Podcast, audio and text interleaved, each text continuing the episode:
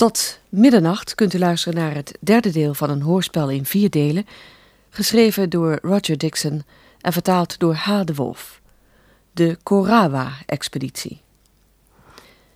De rolverdeling: Paul Garnett, Hans Veerman, Penny Cavalier, Els Buitendijk, professor John Ross, Jan Borkes, Peter Barrett, Hans Kassenbarg, Sir John Cavalier, Rob Gerards, Eerste werktuigkundige Floor Koen, Tweede werktuigkundige Jos van Turenhout, Derde werktuigkundige Tony Valletta. Eerste stem Floor Koen, Tweede stem Jos van Turenhout. Technische realisatie Ad van de Ven, Jan Bosboom en Leon Dubois. Regie Dick van Putten. Beter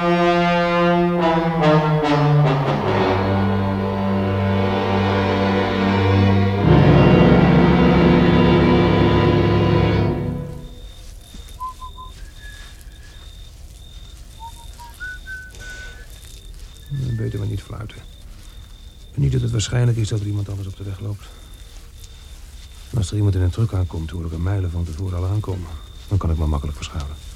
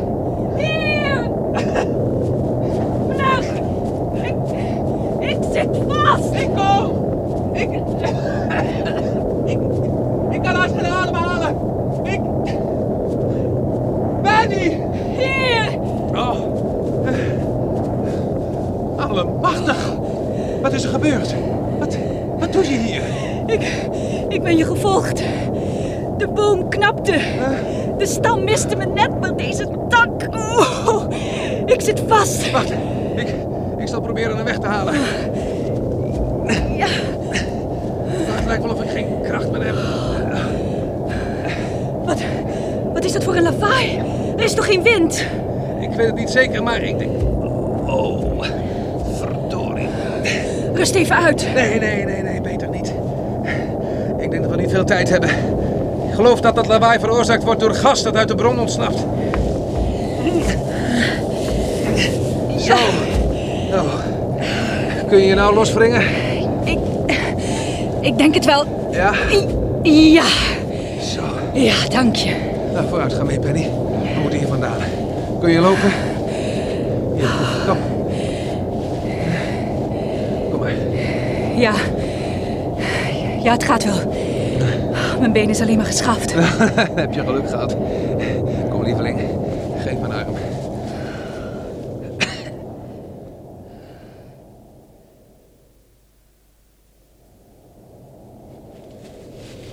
Oh.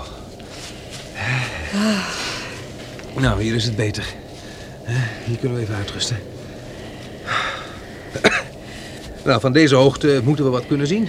Gelukkig. Grote goedheid. Ja hoor, het is de bron. Kijk, Oh, Paul. het lijkt wel... ik- Ik weet eigenlijk niet waarop het lijkt. Het verandert steeds. De ene keer lijkt het een reusachtige fontein en dan een... een... Een, een vastgehouden tornado. Ja, dat is het. Dat is het precies. Of laat ik liever zeggen, het was het precies. De top van die kolom is vast meer dan duizend voet hoog. Moet je toch eens zien. Wat is er met de boortoren gebeurd? Weg. Met al de andere gebouwen, als ik het goed zie. Sam en, en de anderen. Ik vermoed dat ze er niet veel meer van weten. Oh, Scheurlijk. Dan moet je even wat gaan rusten, lieveling, voor we verder gaan. Ga even op dat houtblok zitten. Hè? Dank je. Penny, waarom ben je mij gevolgd? Ik wou weten of er niets met je gebeurde. Ik ging je na en toen... Oh, Paul, ik voelde dat er iemand tussen ons op de weg liep. Er was iemand. Heb jij niet gezien wie? Nee, het, het- was te donker. Nou, ik was als de dood zo bang. ik geef niks om dingen die ik kan zien of aan kan raken. En maar in het donker... Ik vermoed dat het een van de inboorlingen is geweest. Maar toch... Nou ja, in elk geval eh, heeft die explosie de uitvoering van hun plannen verhinderd. Ik dacht eerst dat het dynamiet dat je bij je had was ontploft. Dat is waar ook. Ik heb die staaf van dynamiet niet meer teruggezien nadat ik van de sokken werd geblazen. Paul, je had toch gelijk niet. Het lijkt erop dat professor Monday gelijk had. Dat geloof ik ook. We waren te laat. Nou, dat staat nog te bezien, Penny. Maar wat kan iemand hier nog tegen uitrichten? Ik weet het niet, maar we zijn nog niet verslagen. Paul, ik... Het, het ademhalen wordt weer wat moeilijker. Ja, er staat een kalme wind die het gas in onze richting blaast. Het is beter dat we gaan, Penny, Maar waarheen? dan dit eiland af. We gaan naar de kust en proberen een boot te vinden. Kom mee. Iedere seconde die we hier blijven neemt de concentratie van het gas toe. En misschien kunnen we niet zo vlug opschieten.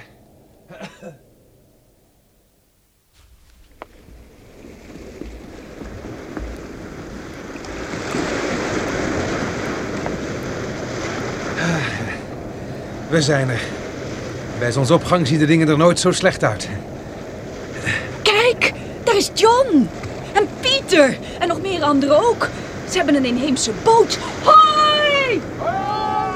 Oh, ze duwen hem net af. Hallo! Wacht even!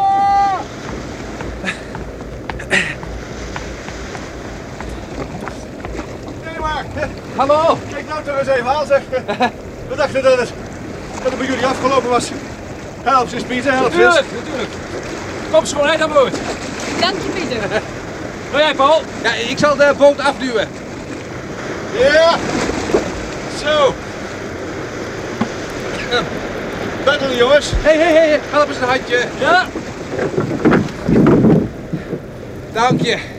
En dan geef me nou een peddel. Dicht bij je daar. Hoi. Daar gaan we dan. Ik, eh, ik neem aan dat jullie daarmee eh, akkoord gaan. Dat we naar Banopa varen. Eh, het is wel niet het dichtstbijzijnde eiland, maar als we tegen de wind in moeten varen, krijgen we last van dat vervloekte koolzuurgas. Is het dat? Wat? Carbondioxide. Ja, dat moet het wel zijn, maar het is verstikkend. Als het vergiftigd was, waren we allemaal al lang dood. Oh. Dus daarin had professor Monday ook gelijk. Ja. We kunnen beter in een wijde boot varen voor we wind tegenkrijgen. Vind ik ook. Zijn er nog meer overlevenden? En God zeggen dank, ja. De meeste van ons. Wij zijn de laatste die weggaan. We hebben nog naar, eh, naar jullie gezocht. En we wisten niet waar jullie zaten. Waar waren jullie? Ik zou maar niet te veel op antwoord aandringen, waarde heer. We moeten nou goed opletten wat we doen. We komen onder de beschutting van het eiland vandaan.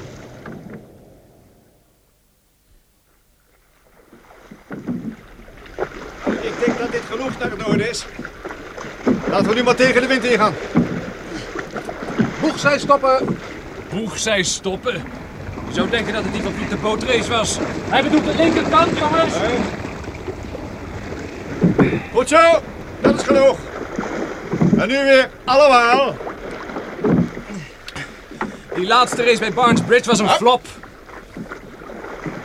Goeie hemel, nu kun je de fontein goed zien. Het is een prachtgezicht zoals hij daarop stijgt in de morgenlucht. Met een reusachtige grauwe pluim. Ik dacht dat eh, koolzuurgas onzichtbaar was. Is het ook, maar de druk is zo groot dat die tonnen stenen van de kanten van het gat meesleurt. Ja, dat kan het zijn, ja. ja wat denken jullie, jongens? Zullen we eens wisselen? Ja, goed idee.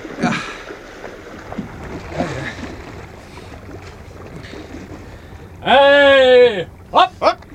Hey! Hop! Hop. Hey! Hop! Hop. Kunnen ze zo vrolijk zijn? Ach, oordeel niet te hard, Penny.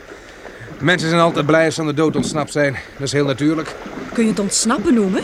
Met dat vreselijke ding dat elke seconde honderden tonnen vergif uitbraakt. We vermijden altijd de dood alleen maar. Wat er ook gebeurt, ontsnappen kunnen we hem niet.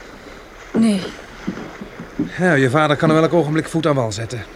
ik hoop dat wij hier het eerst zijn. Arme pap, zij zal wel in alle staten zijn. Ehm, kan ik hier even op inhaken? Natuurlijk.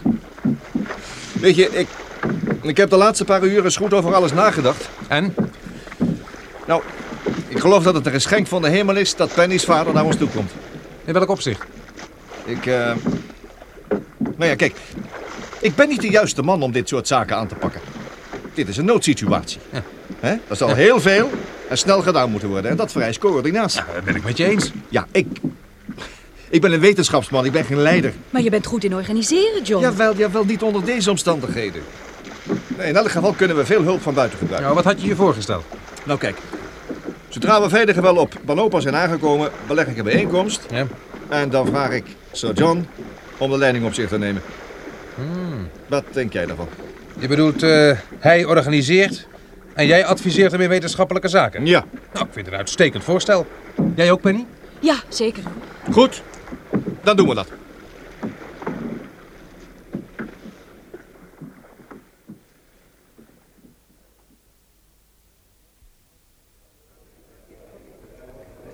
Prettig u weer te zien, Sir John. Welkom op Banopa. Dank je. Ik ben ook blij jou weer te ontmoeten, mijn jongen. Je ziet er best uit in weerwil van alles. Ik voel me nog helemaal niet verslagen. Eh, Penny heeft me al zoiets verteld over je optreden. Ik heb alle reden om je dankbaar te zijn. Ik heb reden om u te danken, sir. Ja, daarover heeft ze me ook al wat verteld.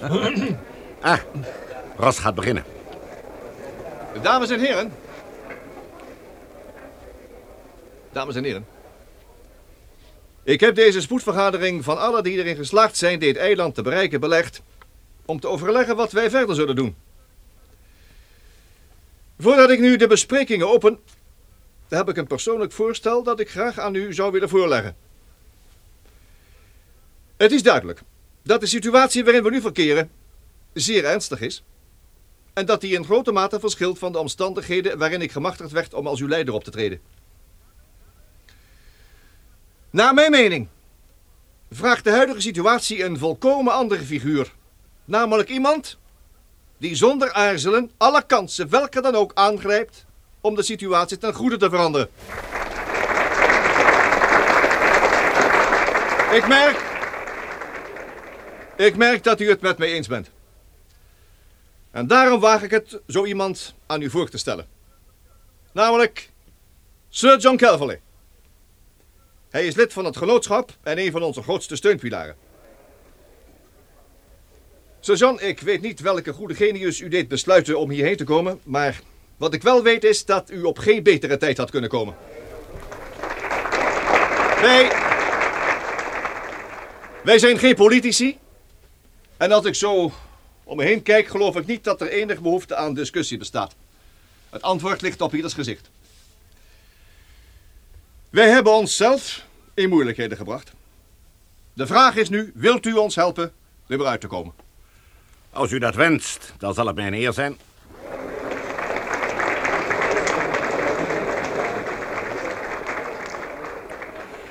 Welnu, laat ik dan beginnen met ronde te verklaren dat u uw eigen capaciteit onderschat om deze situatie het hoofd te bieden. Laat me in de eerste plaats even de feiten vaststellen.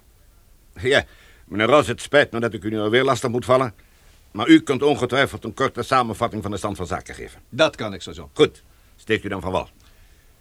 Het ontsnapte gas is, naar wij hebben vastgesteld, bijna uitsluitend carbondioxide. Het is niet vergiftig, maar wel verstikkend. Te oordelen naar de breedte van de kolom aan de basis en de maximumhoogte waarna gesteente wordt opgeworpen. Die hoogte is... Ehm, ongeveer 5000 voet. We hebben het kwantum uitgestoten gas geschat op zowat 75 ton per seconde. En wat is het onmiddellijk gevolg daarvan? Wel, ofschoon dat heel veel lijkt, is het toch maar een druppel in een emmer vergeleken met het gewicht van de hele atmosfeer dat in de biljoenen tonnen loopt. Op het ogenblik waaien de westelijke passaatwinden met een kracht van ongeveer 15 tot 20 knopen. En dat houdt elke gevaarlijke concentratie van dit eiland verwijderd. En gelukkig ook van de andere bewoonde eilanden van deze groep. Prachtig. En hoe lang duurt het voor het effect van deze hoeveelheid ontsnappend gas elders merkbaar is? Dat is moeilijk te zeggen. Het is niet waarschijnlijk dat het gas met dezelfde hoeveelheid blijft ontsnappen. Er zijn een paar mogelijkheden. Of de gastak raakt uitgeput en dan neemt de kwantiteit ontsnappend gas geleidelijk af. Of? Of, als de zak groot van omvang is, dan kan worden verwacht dat de hoeveelheid gas de bron wijder maakt. Net als bij een gat in een dijk. Ah, juist. En wat verwacht u? Wij kunnen er op het ogenblik nog niets van zeggen. Het is nog te vroeg. Hoe lang kan het duren voor u er iets van kunt zeggen? Twee, misschien drie weken. Zal de invloed op de atmosfeer in die tussentijd merkbaar zijn? Volgens mij zou, zelfs als de hoeveelheid gas zou verdubbelen, buiten de onmiddellijke omgeving het totale effect in de eerste maanden niet worden opgewerkt. Het eerste gevaar dreigt als de passaatwind gaat liggen of van richting zou veranderen. Want dan zou al het gas dat nu over de lege oceaan verspreid wordt, weer teruggeblazen worden over bewoonde eilanden en tenslotte over Nieuw-Zeeland en Australië. Juist. Nou, laten we hopen dat het of vanzelf ophoudt, of dat we erin zullen slagen iets te doen voor het zover is. Dus, af te gaan op hetgeen professor Ross ons heeft meegedeeld, is er geen reden tot paniek of tot overhaaste maatregelen. Voor alles moeten we kalm blijven en alles nuchter onder de ogen zien. En daarom denk ik dat het beste dat we nu kunnen doen is... de komende week rustig te blijven, al is dat misschien weinig bevredigend... en te zien welke kant het uitgaat. Het kan zijn, zoals Ross zegt, dat het probleem zichzelf oplost... maar als dat niet gebeurt, dan hebben we met die paar weken nog niet veel verloren... wanneer we intussen plannen beramen op welke manier wij kunnen handelen als het inderdaad niet gebeurt. Iedereen het daarmee eens?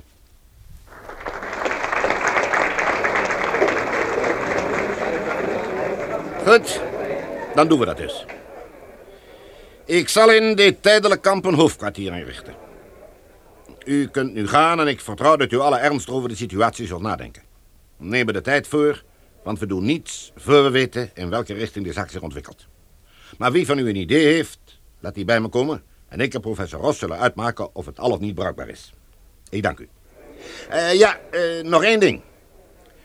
Voorlopig moeten we de grootste geheimhouding bewaren over wat er gebeurd is. Het is niet nodig om een wereldpaniek te ontketenen. Daar zal niemand mee gediend zijn. We zullen, als er eens iemand zenuwachtig wordt, eenvoudig meedelen dat er een nieuwe vulkaan is uitgebarsten. Uit de verte ziet het er bijna net zo uit. En ik zal de regering, die natuurlijk inmiddels is ingelicht, verzoeken dit tot verboden gebied voor de scheepvaart en de luchtmacht te verklaren. We zullen dat ook in hun eigen belang moeten doen. En hiermee is deze bijeenkomst aan ten einde, dames en heren. Ja, alleen wil ik u nog meedelen dat de pater me gevraagd heeft u te zeggen... dat er morgenochtend om negen uur een herdenkingsdienst zal worden gehouden... voor de elf personen die waarschijnlijk op Korawa om het leven zijn gekomen. Ik dank u. Het is een wonder dat ze geen bidstond houden voor een goddelijke ingreep. Waarom zeg je dat nou zo? Geloof je daar dan niet aan? Ik weet het niet hoor. Nou, in elk geval kunnen wij voorlopig niets doen. Zeg, weet je wat? Ga mee diepzee duiken. Pieter en nog een paar anderen hebben zuurstofapparaten. Laten we eens gaan zien of ze die allemaal nodig hebben.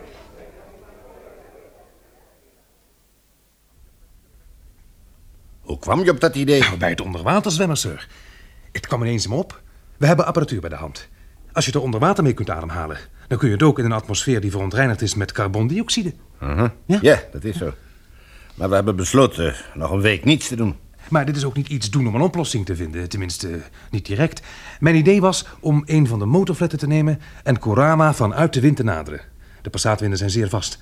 Ik ben er zeker van, sir, dat we tamelijk dicht bij het gat kunnen komen zonder groot risico. En het vallend gesteente dan? Nee, we kunnen niet vlak bij het gat komen, maar toch wel dicht genoeg om te zien wat er precies gebeurt. En we zouden foto's kunnen maken. Die zouden natuurlijk van groot nut kunnen zijn. Ja.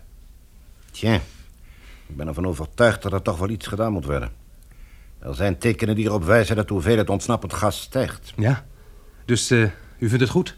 Nou, praat er maar. Maar denk erom, wees niet te roekeloos, hè. En denk er ook om, een foto van 400 meter afstand... is beter dan een onontwikkelde die op 200 meter van het gat is genomen. Ik begrijp het, sir. En wie dacht je mee te nemen? Eh, Peter Barrett. Die jonge werktuigkundige? Ja. Nou goed. Maar houd hem in de gaten. Hij is nog een besuister dan jij. ik moest er wel meenemen, anders krijg je geen duikapparaat voor hem te leen. Je houdt dat toch wel bij de hand, hoop ik, hè? Ja, sir. Ja. John Ross zei me dat als de wind ook maar iets minder wordt... dat dan het gas met een snelheid van enige honderden meters per seconde terugstroomt. We zullen oppassen, sir. Mooi.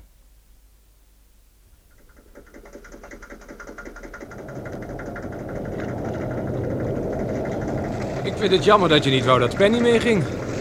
Het zou veel leuker zijn zo met z'n drieën. Je bent gek. Jullie zijn nogal vaak bij elkaar. Ik dacht van wel. We zijn het jouw zaken. Ik weet niet of het mijn zaken zijn of niet. Heb jij soms een speciaal recht op haar? Misschien wel.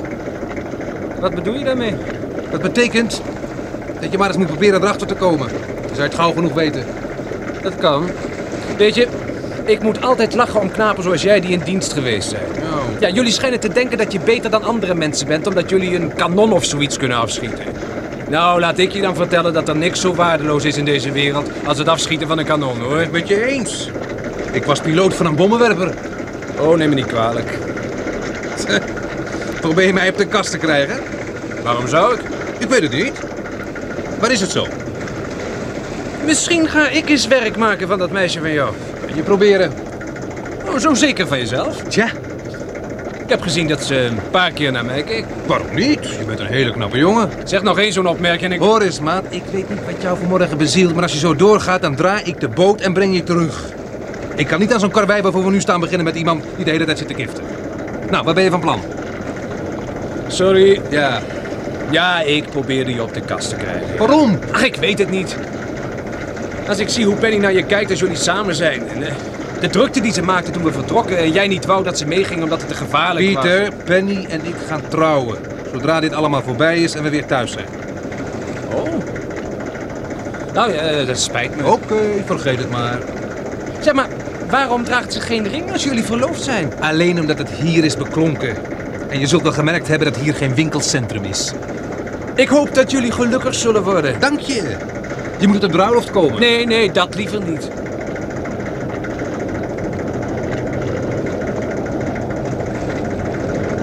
Nog even, we gaan aan land. Hou de maskers gereed. Pas goed op haar als we terug zijn. Als jij het niet doet, doe ik het.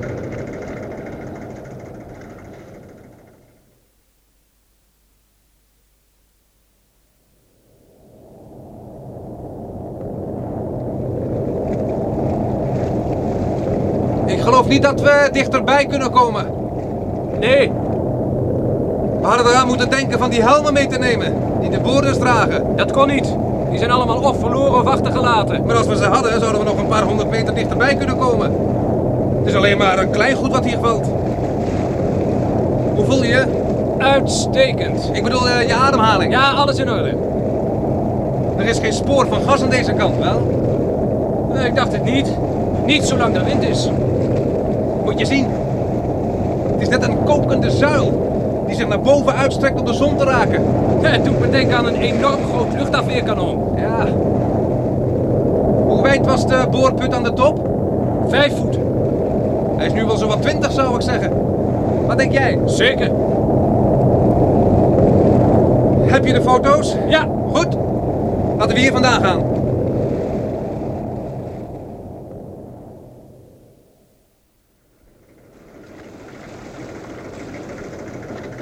nou nou. Mijn gewaarwording. Zeg dat wel. Toch bewijst het dat je er dichtbij kan komen als de wind zo blijft. Ja, dat lawaai vond ik het ergst.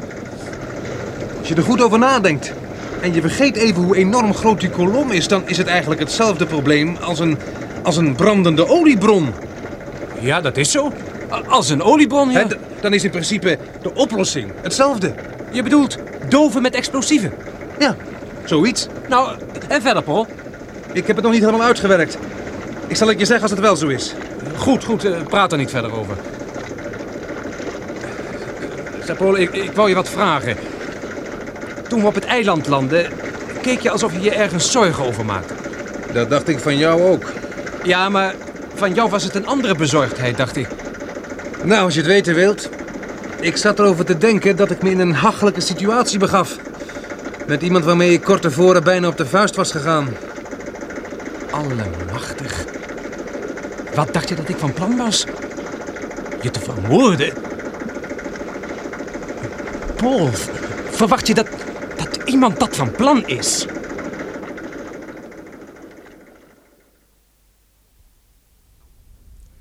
Deze foto's zijn werkelijk uitstekend. Vind je ook niet, Jan? Jazeker zo, John. Mijn complimenten jullie. Merci, betekende niet. Jammer genoeg bevestigen ze ons vermoeden... dat de hoeveelheid gas die ontsnapt groter wordt. Dat is waar. Maar deze knapen bewezen dat je dicht bij de gaskolom kunt komen als je de wind mee hebt. Dat is zo. En jij, Paul, dacht dat je misschien wist hoe we het gat dicht konden krijgen. Eh, ja, kijkt u eens, ik ben niet wetenschappelijk onderlegd. eh, John weet dat. Maar ik dacht zo. eh, zouden de technici geen schacht kunnen maken bij het gat? En dan natuurlijk aan die kant van waar de wind komt. Om van de bodem van de schacht uit een gang te graven tot bij het kanaal waardoor het gas ontsnapt. Hoe dicht erop? Nou, laten we zeggen eh, 50 meter. Hm. Is dat mogelijk? Ja, dat hangt van de sterkte van de rotswand af. Je moet rekening houden met de trilling die het ontsnappende gas veroorzaakt. Maar met een beetje geluk zou het misschien gaan. Ga verder. Eh, dan leggen we enige tonnen dynamiet aan het eind van de tunnel. En dan vullen we die verder op met beton. Verrek. Daarna steken we de zaak aan en maken dat we wegkomen. Zo ongeveer, Sir John, ja. De explosie veroorzaakt een kunstmatige aardbeving... waardoor duizenden tonnen rots over het gas gestort worden... en het misschien zullen verstikken. En? John? Nou, dat zou best kunnen.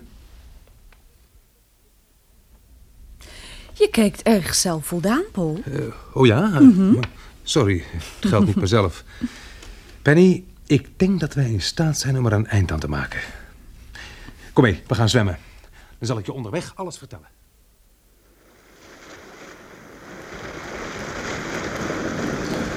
Zeg, eh, jullie, wat zouden jullie zeggen van een beetje onder water zwemmen? Hm? Nee, dank je.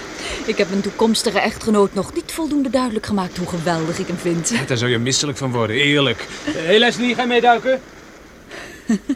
Die goeie Pieter. Hij is nog zo jong. Maar niet te jong om zich dingen met betrekking tot jou in zijn hoofd te halen.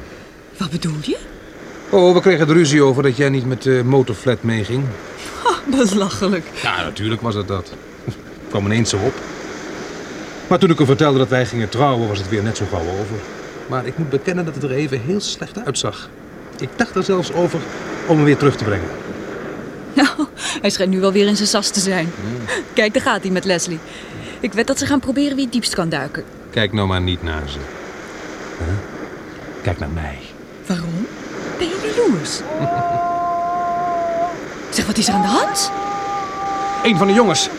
Hij is in moeilijkheden. Paul! Paul, wees voorzichtig.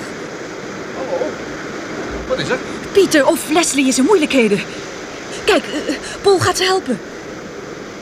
Het is Pieter. Hij heeft het masker van zijn gezicht getrokken alsof hij je benauwd heeft. Ja. Paul gaat weer terug. Nou is hij verdwenen. Oh nee, kijk. Hij heeft Leslie te pakken. Ga mee, ik geloof dat ze hulp nodig hebben.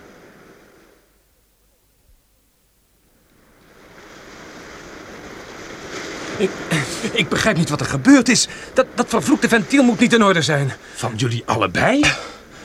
Nou ja, je kunt beter naar je tent gaan en je aankleden. Ja, je hebt gelijk. Paul nog, wel bedankt. Oké, oké. Je moest Leslie maar meenemen.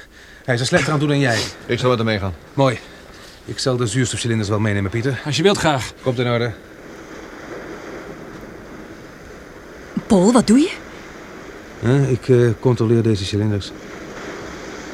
Ah, net wat ik dacht. Huh? En nu de andere. Ja, precies hetzelfde. Wat hetzelfde. Zijn ze kapot? Nee, niet kapot. Ze zijn leeg. Leeg? Maar dat kan niet. De meters wijzen aan dat ze voor driekwart gevuld zijn. Ja, dat weet ik. Dat had ik al gezien. Maar ze zijn zo vastgezet dat ze die druk aangeven. Maar waarom? Waarom zou iemand zoiets doen? Ze hadden wel kunnen verdrinken. Ik geloof niet dat dat de bedoeling was. Wat dan wel? Dit zijn de twee zuurstofapparaten die Pieter en ik vanmorgen bij ons hadden toen we naar Korawa gingen. Als we ze hadden moeten gebruiken, zou het met ons gedaan zijn geweest. Begrijp je het niet, Penny? Iemand wilde niet dat we terug zouden komen.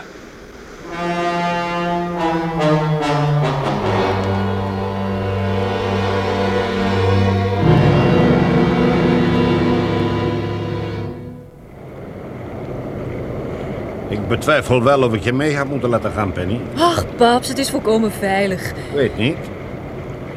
Wat denk jij, Paul? Eh, Penny heeft veel overredingskracht. sir. Oh, hm. Dus dat heb jij ook al gemerkt. Ik moet in elk geval zien of ze dat klaarspelen met die tunnel. Ik hoor er zoveel over. Zij is de laatste dagen nogal opgeschoten. Het gaat vrij langzaam. Ze moeten elke duim van die tunnel stutten. Anders zou die door de trilling van het ontsnappende gas instorten. Begrijp niet hoe ze het uithouden. Ik weet niet wat erger is, de hit of het lawaai. Het is allebei verschrikkelijk, sir. Daarom werken ze ook in ploegen van vier uur. De zee is nogal ruw. Ik ben blij dat ik niet tot de bemanning van deze barkas behoor. Om de vier uur heen en terug. Er is een ploeg die ze aflost. Ze hoeven het niet dag en nacht te varen. Daar ben ik er toch nog niet geschikt voor. Ik begin zeeziek te worden. Nou, dat is hetzelfde gevoel wat ons heeft samengebracht. Beest. Er is één goed ding. Wind van deze kracht maakt dat het gas de andere kant op gaat. Ja, en eh, zou nog een paar weken aanhouden. Zou dat lang genoeg zijn? Oh ja, onvoorziene omstandigheden voorbehouden. Zoals? Nou, het zou kunnen dat de wind zwakker werd, zodat een gedeelte van het gas deze kant uitkwam. Dan zouden de mannen gasmaskers moeten dragen. En dat werkt vertragend. Nou, tot nu toe is het niet gebeurd. Nee, maar ze moeten ze toch altijd bij zich hebben. Voor het geval dat. Zeg, ehm, Paul, had je niet wat moeten zeggen over die gasmaskers? Dat er aan geknoeid was? Ja? Nee, dat vind ik niet. Er is niets aan de hand, zolang we ze controleren voor ze gedragen worden. Ik dacht dat het anders hun zelfvertrouwen zou schokken. Nou, misschien heb je wel gelijk. Hé, wat doen jullie daar samen? We zijn er bijna. Goed zo. Heb jij de lunch voor de oude ploeg, Penny? Jawel, meneer. Mooi. Zou u helm op willen zetten, Sir John? Huh? Oh ja, natuurlijk. Je kunt nooit weten. De wind bovenaan de top kan misschien wat grillig zijn, zodat er wat gesteente valt. De lichte stukken worden ver genoeg weggeslingerd, maar toch... Oh, je hebt volkomen Hè? gelijk. Zelfs een kleine steen kan goed aankomen. Ja. Gebeurt niet vaak dat mijn vader iets bevolen wordt. Oh, maar het was niet mijn bedoeling, Sir. Zeg maar niet, joh. Mijn dochter vindt het wel leuk iemand in het harnas te jagen. Ah, Bij Paul heb ik altijd succes. Niet waar, lieveling? Eh, wat draag je daar? Als je het weten wilt, dynamiet. Oh, Waar is dat voor? voor de tunnel. Ze boren diepe gaten in de wand, stoppen daar wat staven dynamiet in en blazen de boel op. Dan hebben ze niet anders te doen dan de stukken steen weg te halen en ze zijn weer een eindje opgeschoten. Hm, doen ze het zo? Natuurlijk moeten ze eerst het zaakje weer stutten. Lijkt me toch nogal gevaarlijk. Niet als je weet wat je doet, zijn allemaal ervaren technici. Ze draaien hun hand er niet voor op. Er bestaat er dan geen kans dat ze het zichzelf ook opblazen? Nou, ze blijven er natuurlijk niet dichtbij staan als de lading ontstoken wordt. Dan gaan ze een heel stuk terug in de tunnel. En eh, ze gebruiken niet alle staven tegelijk, eh, één of, of twee. Waar wijst die man naar voor op de boot? De stijger zou ik zeggen. Goeie hemel. Kijk, die staat onder water. Het is niet mogelijk. Ze zouden hem toch meer dan een voet boven het hoogwaterpeil bouwen? Nou, het moet wel erg hoog tij zijn. Het ziet ernaar uit dat we maar naar de voeten moeten halen. Ja. Als u de lunch en dynamiet wil eh, nemen, Sir John, dan eh, zal ik Penny aan land dragen. Ja goed. Wel voor zorgen dat ik ze niet verwissel. Nee. Ik zal er het eerst uit gaan.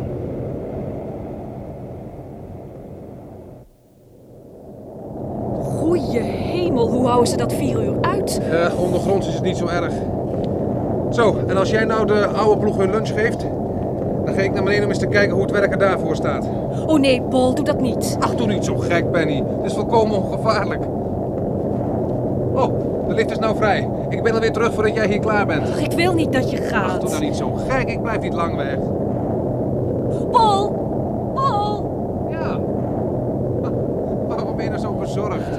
Ach, Kan dat anders? Als jij je niks aantrekt van wat ik zeg om je tegen te houden. Hier, neem die thermosfles met ijsthee mee naar beneden. Die schijnen ze vergeten te hebben. Oh, geef maar.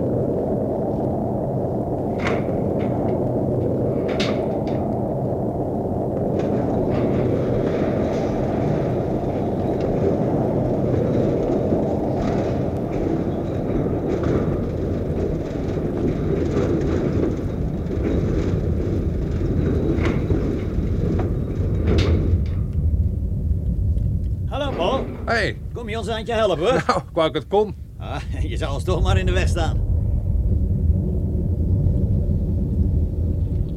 Het water stijgt hier vlugger, hè? Ja, daarom probeer ik dat kring van een pomp aan de gang te krijgen.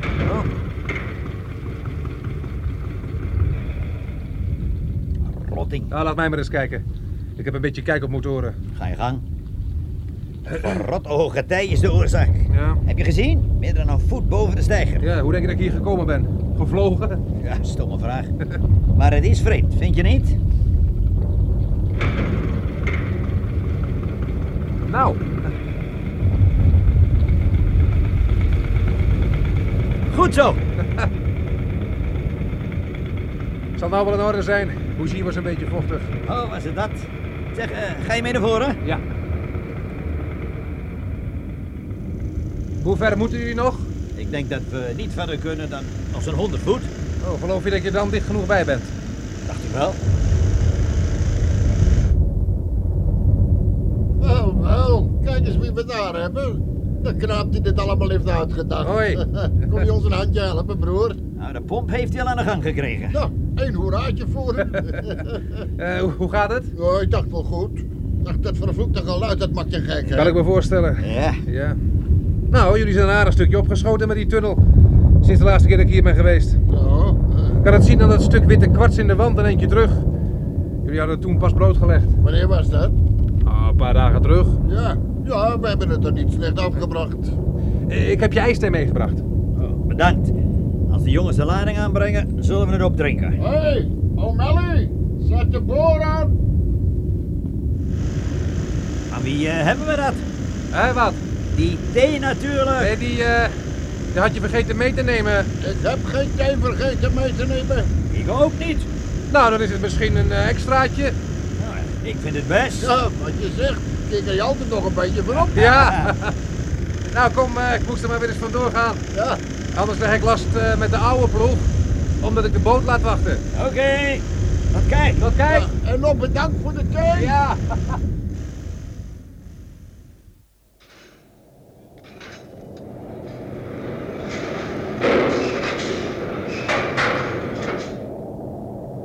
Ja, daar zijn we. Gezond en wel. Oh, Paul, gelukkig. We waren net van plan om eens... Wat was dat? Paul, kijk naar de schacht. Er komt zwarte rook uit. Allemachtig. Er moet een ongeluk gebeurd zijn. Wat is er gebeurd? Nou, ik weet het niet. Nou, kijk uit.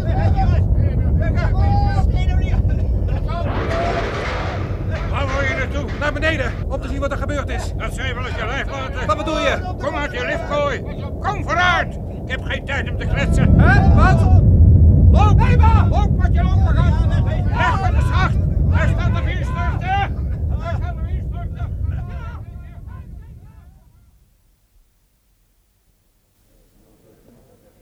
de. Ik heb u bijeengeroepen om u het resultaat van het onderzoek mee te delen. Het is volgens de commissie helaas onmogelijk een andere schacht te maken, zelfs als er nog tijd voor was, voor de passaatwind gaat liggen, wat zeer twijfelachtig is. De moeilijkheid is dat door de explosie de tunnel is ingestort en dat heeft een toch al gevaarlijke onderneming tot een onmogelijke gemaakt. Heeft men er enig idee van wat de explosie veroorzaakt heeft? Dat zullen we wel nooit te weten komen. Maar af te gaan op het feit dat er eerst twee kleine explosies gehoord werden voor de hoofdexplosie, lijkt het logisch te veronderstellen dat de lading explodeerde voor de mannen zich konden terugtrekken. Waarschijnlijk is daardoor ook het overige dynamiet ontploft. Ja, maar ik snap niet hoe dat kon. Eerlijk gezegd, dat begrijpt niemand. De mannen die erbij betrokken waren hadden grote ervaring. Maar niettemin, welke andere verklaring zou ervoor zijn? Misschien maakte de enorme hitte de staven gevoeliger en heeft de trillings ontstoken. Dat is één mogelijkheid.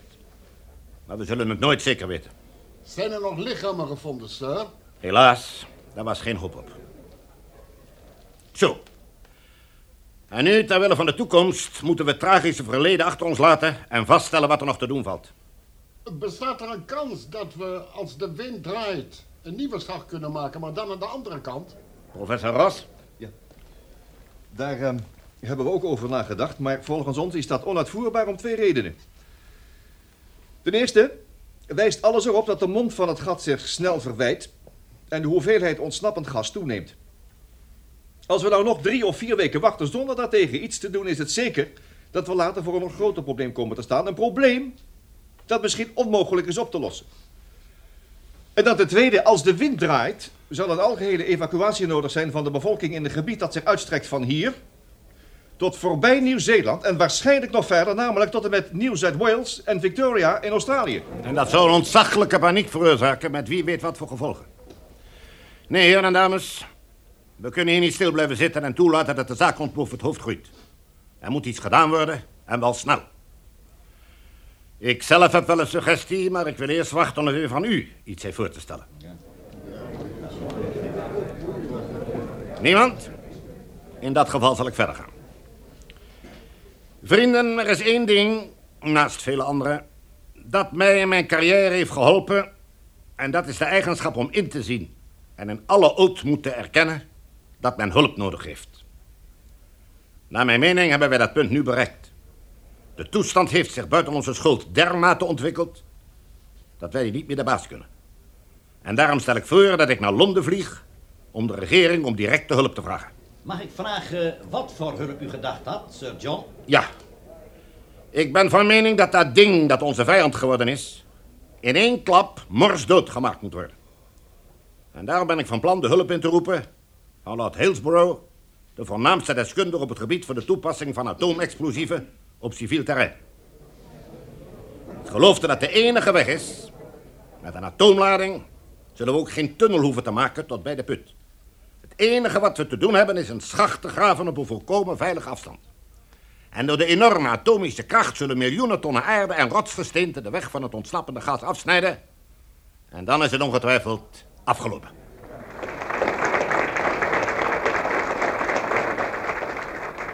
Dank u. Ik merk dat u het allemaal met mij eens bent. En in dat geval vertrek ik onmiddellijk. Het zal waarschijnlijk wel erg moeilijk zijn om hulp te krijgen, Sir John. Dat denk ik niet. Ik sta elke dag in nauw contact met de regering en ik kan u verzekeren dat er in het parlement over dit hier een ontzettende deining is ontstaan. Het wordt wel stilgehouden voor het grote publiek. Maar ik kreeg gisteren een telegram van de eerste minister waarin zoveel stond als... wanneer we niet binnen drie dagen een aannemelijk voorstel kunnen doen... dat ons dan de hele zaak uit handen genomen zou worden. En dat gebeurt nu?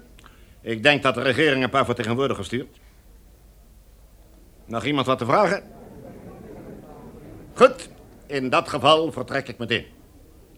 Vooruitlopend op uw beslissing ben ik maar zo vrij geweest vast te pakken.